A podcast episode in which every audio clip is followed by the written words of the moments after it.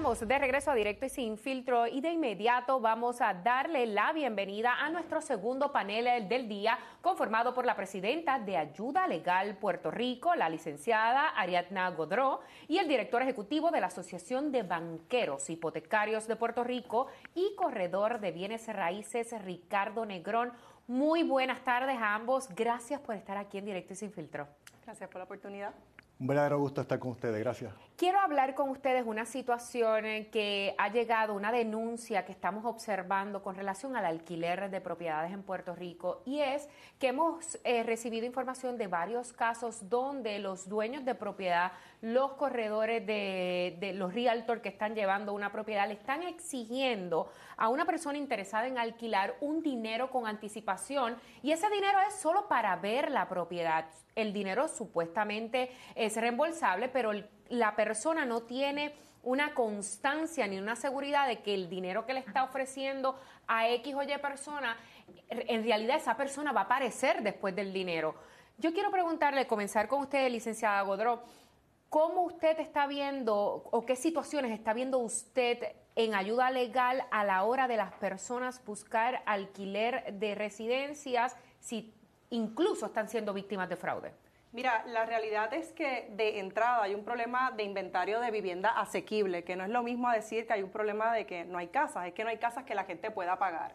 En el caso de las personas que están cobrando un depósito o una tarifa o un cargo para enseñar una propiedad, la realidad es que de entrada parecería que no hay nada ilegal en pedirle a una persona que pague para poder enseñarle una propiedad. El problema podría ser si estamos ante casos de potencial fraude, donde hemos visto anuncios que son falsos, envía el dinero y nunca te voy a enseñar la propiedad, la historia de que los dueños están fuera del país, que es un clásico, pero también otras situaciones donde podría ser discriminatorio. Le pido un depósito a la gente que habla español, pero a los que hablan inglés no les pido depósito. Ese podría ser el problema principal. Ricardo, ¿usted está consciente de esta situación que está atravesando en Puerto Rico, particularmente a la hora de comprar propiedades? Porque hablé con Ariadna lo que tema, tiene que ver con el alquiler, pero la compra de residencias, mucha gente dice, bueno, pues no consigo para alquiler, déjame comprar. ¿Es asequible comprar una propiedad hoy día en Puerto Rico? La demanda es bien alta, hay muchas personas buscando su vivienda principal. Este, ahora mismo estamos confrontando, obviamente, lo, el problema con los inventarios, está reducido, y el conseguir una vivienda definitivamente es un reto para el consumidor. Y, y de, dependiendo del tipo de consumidor, pues cómo naveguen esas aguas en términos de su accesibilidad al financiamiento, al, al, ¿verdad? A, a los recursos, pues es, es donde podría notar cierta dificultad o más sencillo su proceso, ¿no? Usted, usted es realtor, eh, y muchas de las cosas que eh, hemos visto de las experiencias de personas buscando alquileres son realtors pidiéndole estos depósitos. Sí. Eh, eso es una práctica común porque ¿cuál es la necesidad de pedir un depósito antes para enseñar la Mira, propiedad? Mira, honestamente hay estilos. Yo debo destacar que yo debo imaginar que son pocos las personas que están haciendo eso. Mm. No podemos generalizar, ¿verdad? Claro. Este, yo creo que esa práctica no es correcta. Yo no la hago. No es ilegal hacerlo. Esa práctica. Pa para beneficio de nuestra ah. audiencia, ¿es legal o ilegal que a uno le pidan un dinero como anticipo solo para ver una propiedad y, y sin ni siquiera mediar un contrato de por medio? Mira, licenciada... La realidad es que depende, es terrible la respuesta, pero depende. La realidad es que la ley que eh, regula las bienes raíces lo que establece es que eh, ese intermediario, que es el realtor, tiene la responsabilidad de demostrarle cualquier oferta a su cliente. Exacto. Y ese dinero se supone que le llegue a partir del dueño de la propiedad. Así que habría un problema con esos realtors que se están saliendo al margen de la ley. La Asociación de Realtors no ha dicho todavía que estamos ante un caso ilegal, pero ya se adelantó que les preocupa la consideración ética porque los corredores de bienes raíces tienen un código de ética al que también deben estar adscritos. Yo definitivamente no lo promuevo. Yo entiendo okay. que no es correcto la práctica. Respeto a los compañeros que lo puedan estar haciendo, pero sin embargo reconozco que son pocos.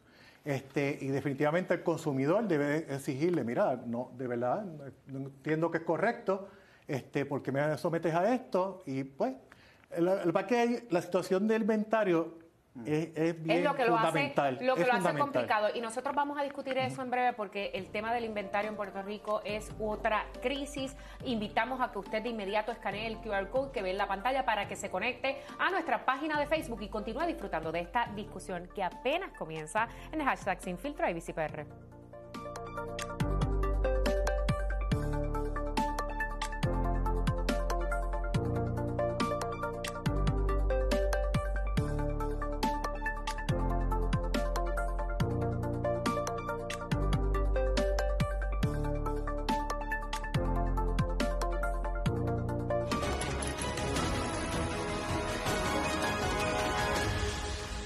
Muchísimas gracias por mantenerte conectado a Hashtag Sin Filtro A B C P R y continuamos la discusión junto a la presidenta de Ayuda Legal Puerto Rico, la licenciada Ariadna Godreau, y el director ejecutivo de la Asociación de Banqueros Hipotecarios de Puerto Rico y también corredor de bienes raíces, Ricardo Negrón, y estábamos planteando una nueva, un nuevo método que se está viendo en Puerto Rico, un nuevo, una nueva situación donde si usted necesita buscar una propiedad y está buscando alquilar una propiedad, hay personas que le están pidiendo un dinero como anticipo para solo enseñarle la casa, con la promesa de que después eso se lo van a devolver, etcétera.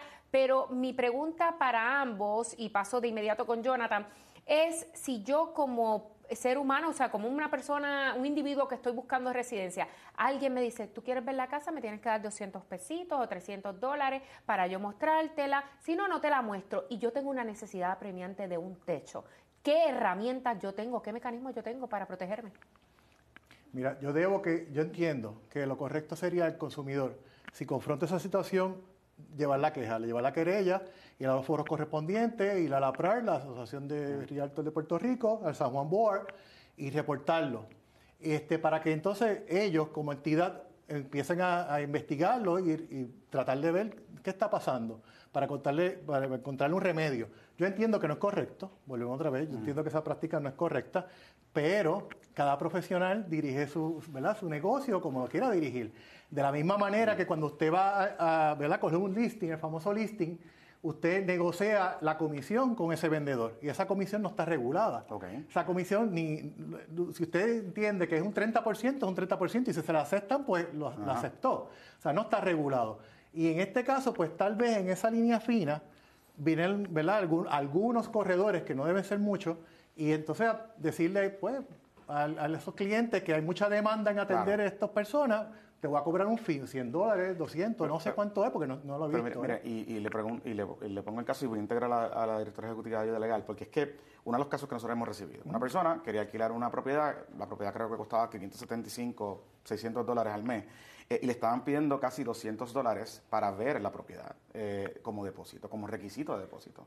Eh, Es una propiedad, digamos, digo, dentro del marco, pues bastante accesible para, un, para una persona con ingresos módicos, pero que tendría que sacar un depósito, quizás el primer mes de, de adelanto, y a su vez doscientos dólares para simplemente verla. Entonces, eh, digamos, Ayuda Legal ha recibido denuncias de este tipo de práctica, que cuántos dineros le piden a la gente para poder ver la propiedad, se quedan con los chavos. Eh, las personas que ustedes han podido indagar. Eso, esos estimados, Jonathan, pueden llegar a cualquier cosa, dos mil, de, de doscientos dólares hasta mil dólares en el caso de personas bien desesperadas como son los eh, sobrevivientes de María uh-huh. que están con el programa R tres. La realidad wow. es que, como decía antes, eh, habría que ver cuál es caso a caso. En el caso de los corredores de bienes raíces, cuando hay un corredor, sabemos que siempre se activa la ley antidiscrimen federal, así que estamos pendientes a quiénes se les pide ese dinero y a quién no. En el caso de los corredores de bienes raíces, la jurisdicción es DACO, el DACO se supone que ve querella porque esto es un asunto de consumidores y bien como decía el compañero, si bien es cierto que cada cual regula su profesión, los abogados estamos controlados, por ejemplo, con cuántas comisiones se pueden cobrar o cuántos honorarios, debo decir, se puede cobrar caso a caso y en el caso de los corredores de bienes raíces, pues también aplicaría lo mismo, importante.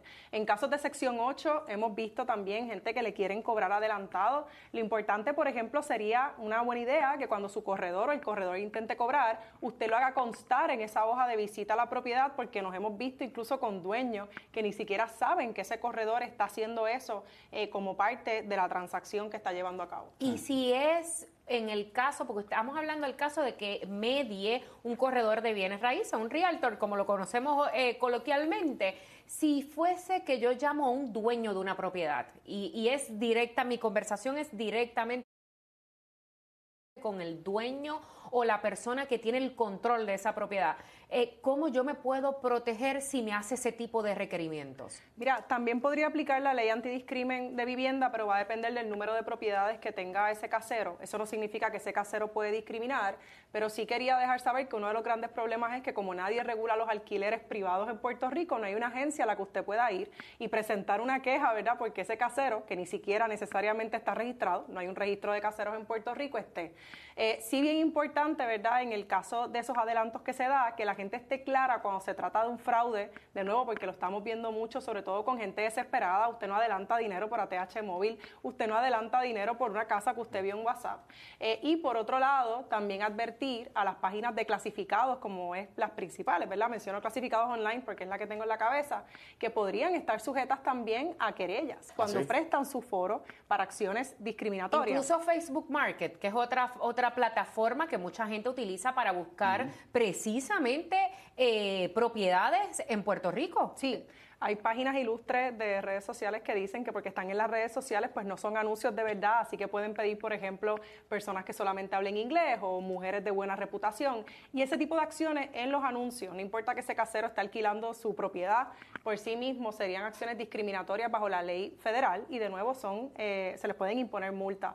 A lo que voy es la necesidad de nuevo de fiscalizar, Limaris. Tenemos una tercera parte de las unidades para alquiler, nadie las está regulando y esto es la consecuencia. En la medida en que menos inventario haya, más terribles van a ser las prácticas. Le, y le, le planteo y le pregunto, ¿cómo podemos atender? Porque si nos dice que no hay legislación, uh-huh. eh, ¿cómo podemos atender para proteger tanto al consumidor como también al casero un poco para regular esa relación? Porque al final del día es un contrato que sé que he escuchado de casos que terminan en distintas situaciones y circunstancias que ambos eh, terminan en riesgo, ¿no? De demandas, etcétera.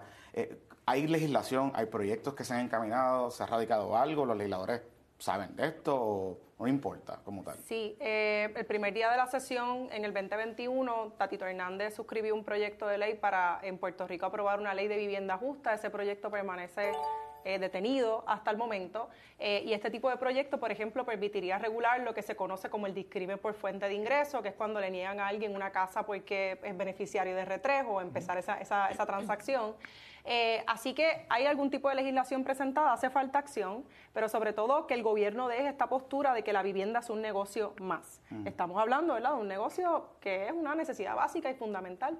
Que es un techo, que es tener un techo. Con sí. relación, eh, voy, voy a preguntar, a pedirle a nuestra producción que nos coloque en, en pantalla otro tipo de denuncias que han surgido con relación a la gente buscando eh, alquiler, y es o que le pidan el depósito adelantado, incluso desahucio, o que no devuelven la fianza, lo de que la propiedad tiene hongos negros, mala ventilación, eh, y la, a la larga estas situaciones que viven eh, los puertorriqueños, las personas, yo lo que sigo preguntando es si tienen alguna protección porque se sienten desamparados. Y uno basta con mirar las redes sociales, lo que nos comentan en las redes sociales, particularmente muchos son jóvenes, jóvenes. son jóvenes profesionales que están comenzando Madre su soltera, carrera, es, madres ¿sabes? solteras, mujeres solas. Entonces vemos que no hay opciones y ahí es una, una pregunta que le había lanzado al principio. Si no puedo alquilar,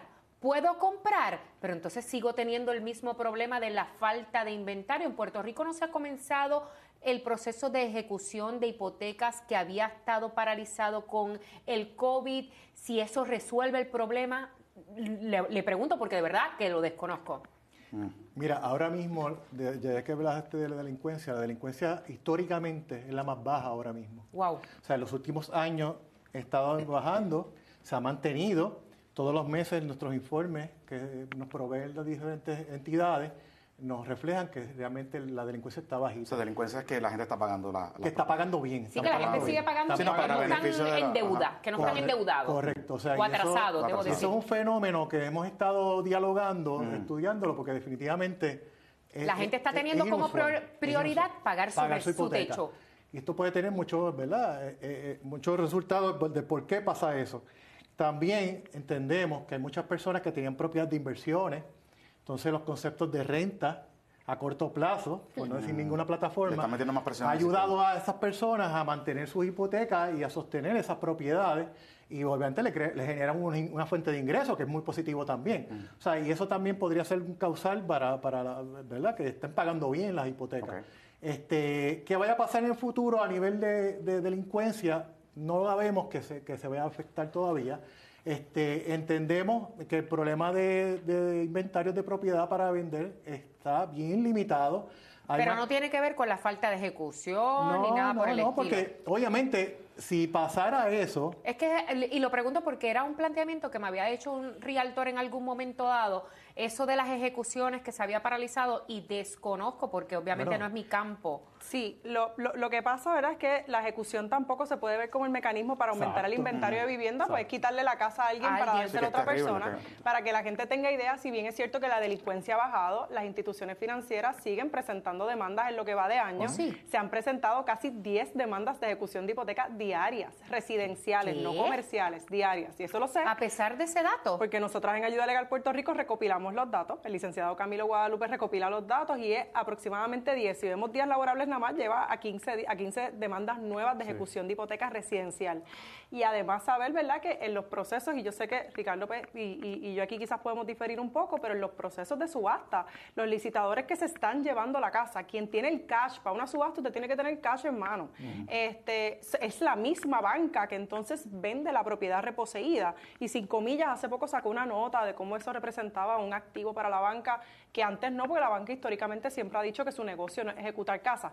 Lo que quiero decir, Limaris, es Entiendo. que es dañino decir que vamos a ejecutar casas para aumentar sí, que no inventario. Es una solución, claro. Sobre eh, al todo, contrario. No, no, no, porque no, no. se ejecutan casas para venderlas sin tasación, para venderlas en efectivo, así que la respuesta corta es no. El que claro. no puede alquilar tampoco puede o sea, comprar el, una el casa. Inventario, el inventario, y, y digamos, es un problema de oferta. No claro, es un, claro. Es un, es un, un tema de oferta y demanda. O sea, al final del día, la, la demanda, usted ha planteado, Correcto. la demanda está alta, uh-huh. pero la oferta pues está un poco más limitada. Limitado, pero no necesariamente, porque las noticias cuando vemos eh, vender propiedades en Dorado, propiedades en, en X... Pero eh, ya, ya de, eso está, se está atenuando ya eso, claro, ya ese paso está bajando. Pero, pero y a lo que voy es, la pregunta es, ¿cómo definimos vivienda accesible? O sea, asequible. ¿Cuál es el costo de una vivienda asequible en Puerto Rico? Porque claramente, o sea, yo no, ninguno de este, ninguno de los que estamos aquí, eh, aunque quisiéramos comprar la casa de cincuenta millones de pesos, no, no la podemos hacer. Pues entonces, eh, ¿cómo es que definimos vivienda asequible y diferenciamos una cosa con la otra, licenciada?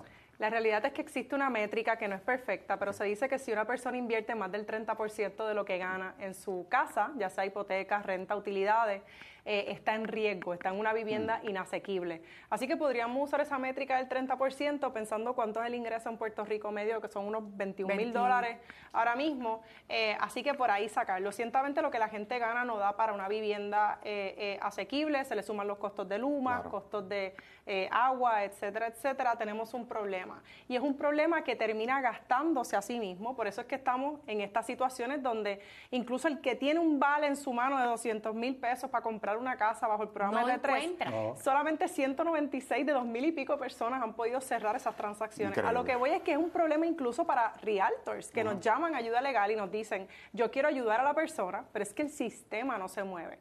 Así que si el gobierno no mete mano para atender este problema, fondos federales enormes, como sección ocho, como los mismos fondos C D B G D R, peligran, porque de nuevo pasa como con COVID renta, uh-huh. cuando se acerca la fecha no se pueden gastar y el, el, el tiempo va corriendo. Y expira y ese es un dinero que no se utiliza. Entonces, ¿qué debe de hacer el gobierno? ¿Cuáles son las recomendaciones que podríamos eh, sugerirle al gobierno de Puerto Rico para que, lograr que toda esa gente que nos está escribiendo y que está desesperada porque lleva mucho tiempo buscando un techo y no consigue? Yo me pregunto si esto dentro de todo es un aspecto que está provocando un desplazamiento uh-huh. de la gente de los cascos urbanos a quizás a las zonas rurales, que podría ser que ahí haya, pero pienso que también en la zona rural tampoco hay vivienda. Mira, nosotros como entidad, la Mortgage Banker en los últimos años se ha incorporado de lleno con los consumidores. Nosotros to- todos los meses atendemos a más de cien consumidores en talleres de vivienda comprador, que es para los fondos H B A, este, y van de a nuestra oficina con, a, con alianza con el Consumer Credit Counseling, Consumer Credit Counseling, y las la quejas de los clientes buscando propiedades es infinita. Yo tengo, yo tengo un listado de más de doscientas personas buscando propiedades y no hay propiedades, wow. definitivamente. Entonces, obviamente, cabe señalar que los fondos de C D B G y el programa de Home Buyer Assistance, H B A, está proveyendo ahora mismo la, la, la, la producción que estamos manejando en la industria de banco, recae en gran peso a esa, ese tipo de productos. O sea, que, que hay un sector de la población que está adquiriendo esas viviendas. No obstante, el, los inventarios están bien limitados. Yo, yo he puesto un letrero y, y tengo gente después de opcionada que me están llamando constantemente, aunque tenga el rótulo de opcionada. Uh-huh. O sea, Y, y el desespero es grande. En la vivienda debajo de doscientos veinte mil para abajo está bien limitada. Bien difícil. Okay. O sea, yo conozco corredores de bienes raíces que están tocando puertas por las casas, uh-huh, caminando a ver si alguien vende, pero no, no, uh-huh, no está la motivación de, lo, de la gente, wow, venderla. Por la razón X, que eso es otro fenómeno. Bueno, que, que claro, si, pero si vendes para donde te vas, pues, ¿dónde vas, si vendes dónde te vas a ir? Está fuerte, está duro. Y, y en términos de alquiler, el precio, digamos, seiscientos, ochocientos, ese, ese, ese margen de ahí... Está, está, mucho, bajito. está bajito. Está bien bajito. Por eso. De hecho, H U D tuvo que revisar sus tarifas de lo que se conoce como el Fair Market Rent, que era la renta que se da a través, por ejemplo, de los vouchers de sección ocho. Tuvo que subir porque la gente no podía conseguir casas con los vales de sección ocho. Pero esas rentas están subiendo ya a los ochocientos, los novecientos, sobre mil dólares. Yo creo que ya es estándar. Y de hecho, si un día usted le da curiosidad, busque los grupos eso en Facebook, sí, busque sí, palabras mal. como sublets o renting, y va a haber apartamentos de un cuarto en mil quinientos dólares. Y mientras exista gente que los va a pagar, como claro, existe, uh-huh, esa, esa va, va a seguir subiendo, ¿verdad? Porque pues, es, se ve como un producto más, y ese es el problema. El mercado. problema es que la gente está pagando sin poder pagar. Claro. Claro. Es porque necesitan un techo y pagan eso, aunque después no, te, no tengan ni para pagar el carro o, o vivan endeudados sin poder, uh-huh, pagar el carro, atrasados en otras cosas, atrasados incluso con las utilidades, porque necesitan pagar su y, techo. Y después todas situaciones, o sea, este, este asunto del, de los mantenimientos de las propiedades, hay gente que está pagando seiscientos, setecientos dólares y son propiedades que se le están, o sea, no son aptas para vivir. Entonces, eso es otro problema también, que se exponen a situaciones de riesgo, que la realidad es que el desespero, eh, o sea, el gobierno va a tener que hacer algo. No sé si, yo sé que hay algún proyecto de rent control o algo que se ha establecido en la legislatura, pero no sé por dónde quedó ese proyecto en, esa, en esta sesión legislativa y, y, qué, y qué haría o qué provocaría ese proyecto como tal. Ese proyecto está pausado, era un proyecto que hacía algo muy similar a lo que hacía la Ley de Alquileres Razonables de mil novecientos cuarenta y seis, que se derogó bajo la administración de Pedro Rosselló, y que era una legislación que establecía algún tipo de topes de renta. Precisamente se aprobó después de los huracanes en la década de los cuarenta, con la idea de que la gente no encontraba dónde vivir, había un miedo terrible con que la gente se iba a ir del país. Eh, sucede que eh, ese proyecto ahora mismo está pausado. Eh, nosotras lo que sí hemos estado, por ejemplo, pidiéndole es al Departamento de la Vivienda para que, por ejemplo, esos vouchers de doscientos mil dólares se permita que la gente pueda utilizar parte del voucher para poder reparar la casa y okay. ponerla en condiciones. Okay. Eh, el, el Departamento de la Vivienda por mucho tiempo nos decía que es que H U D se lo negaba. En una reunión con H U D, H U D dijo: yo en mi vida he negado algo así. Así que sería bueno, ¿verdad?, que el secretario de la Vivienda, que eh, si, yo sé que escucha estas cosas, eh, ponga oído en tierra, importante, para que esos vales se puedan traducir en vivienda para la gente. Tú ahorita hablaste del desplazamiento. Un líder comunitario de Salinas nos decía que es más fácil mudarse de Salinas a Orlando que de Salinas a San Juan. Así que esa idea wow. de que en Puerto Rico hay movilidad, con los problemas que tenemos de transportación, de educación, uh-huh. de salud, no es real. Así que hay un vaciamiento y hay que pensar el tema de la vivienda como un tema de futuro claro, también. De y, y quiero pedirle a la producción, porque hay unos requisitos que deberían tener las personas para que tengan ideas. Aquel que está interesado en comprar una residencia, que sepa qué es lo que debe de hacer. Usted debe de escoger su institución favorita, la que usted entienda, luego debe realizar una precalificación. Después de eso va a lo difícil, buscar propiedad con esa precalificación y, y a través de un corredor de bienes raíces o por cuenta propia. Opcionar la vivienda es el otro paso, tramitar el proceso de préstamo y finalmente la compra de vivienda, o sea que son varios pasos sí. y para esto tiene que haber una preparación financiera. Importante, eso que mencionas de la preparación financiera, la licenciada nos decía, el, la métrica treinta por ciento más o menos es lo que se utiliza del presupuesto para saber... De tu ingreso. De tu ingreso para saber cómo cualificar. Y el paso de la opción, necesitas efectivo, ¿verdad?, para opcionar la propiedad. Algunos, he visto anuncios que dicen, bueno, con mil pesos puedes opcionarla, etcétera, pero la realidad no es no esa, porque he visto muchos casos de personas que inclusive me, me dicen, opcioné, opcioné súper bien, estaba bien cualificado, pero de momento vino alguien y opcionó por mil pesos más y me quitó la opción o la perdí o lo que sea.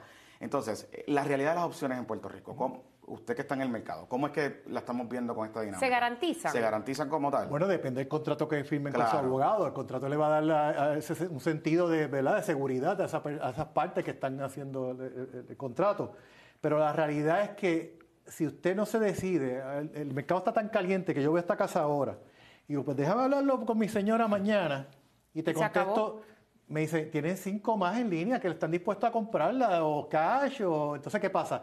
La tentación del cash, y no es que cash que lleven el, el día del cierre un sí, saco de chavo. No, pesos. eso okay, no, okay. No, no es así, porque eso, esos fondos están, son legítimos a través de una institución bancaria, ¿verdad?